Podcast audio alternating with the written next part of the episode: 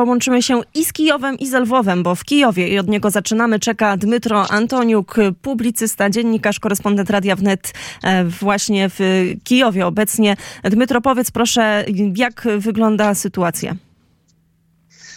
Witaj Jaśmino i witam Państwa serdecznie. Jestem tak w swoim rodzinnym Kijowie, w którym absolutnie e, ciemno jest. Ciemność kompletna.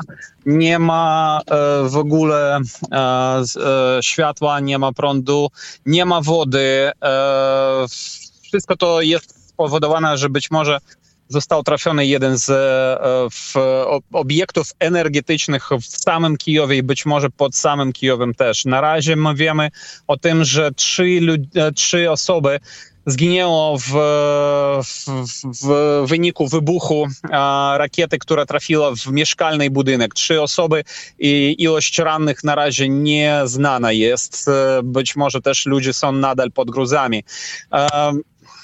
Halo? Jestem, przysłuchuję się. Wiem też, że byłeś przed momentem w jednym supermarkecie. Halo, halo, czy się słyszymy? Halo? Dmytro, wiem, halo, że... Halo? halo, halo. Tutaj wiem, że byłeś też przed, przed, przed momentem w jednym halo, halo? I tutaj, drodzy, drodzy Państwo, nie słyszymy, mamy problem z połączeniem, ale jest z nami także e, Wojciech Jankowski. Tutaj połączenie z Lwowem. Wojtku, halo, halo? Tak, dzień dobry Jaśmino. E, mam nadzieję, że tym razem się uda nam przez chwilę porozmawiać. My słyszymy Cię bardzo dobrze. Przed momentem, nie wiem, czy Ty mogłeś słyszeć wypowiedź Dmytra Antoniuka. On jest w Kijowie. Powiedział, że całe miasto jest zalane ciemnością. Całe miasto odłączone jest od prądu. To oczywiście efekt ataków, ale te rakiety e, nie spadają tylko na Kijów. Proszę powiedzieć, jak wygląda sytuacja w Lwowie. Ja jestem częściowo odcięty od informacji, więc prawdopodobnie Jaśmino, ty wiesz więcej, co się dzieje na Ukrainie, niż wiem ja. Natomiast mogę powiedzieć to, co widzę, to, co widzę za oknami chociażby.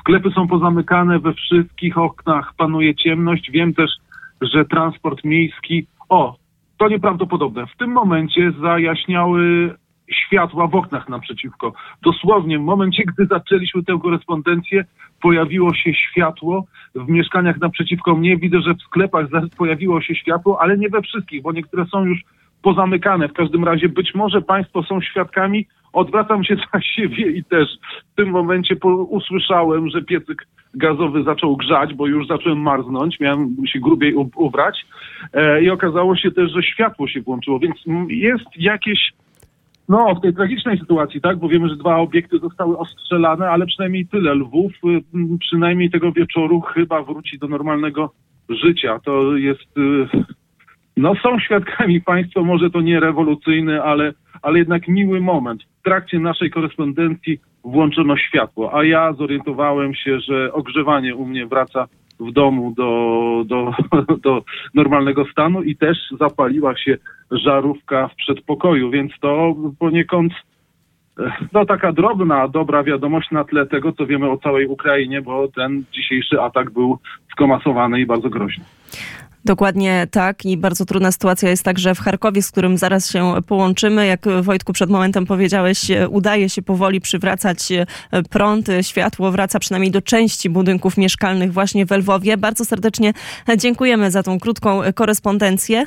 A mam informację. A ja, tak. a ja postaram się wykorzystać światło i energię, póki mam i, wy, i zrobić wszystko, co trzeba, bo, bo teraz już mam nauczkę, żeby robić wszystko od razu, bo nie wiadomo na jak długo tego starczy. Dziękuję bardzo. Bardzo serdecznie dziękujemy. Wojciech Jankowski prosto z Lwowa.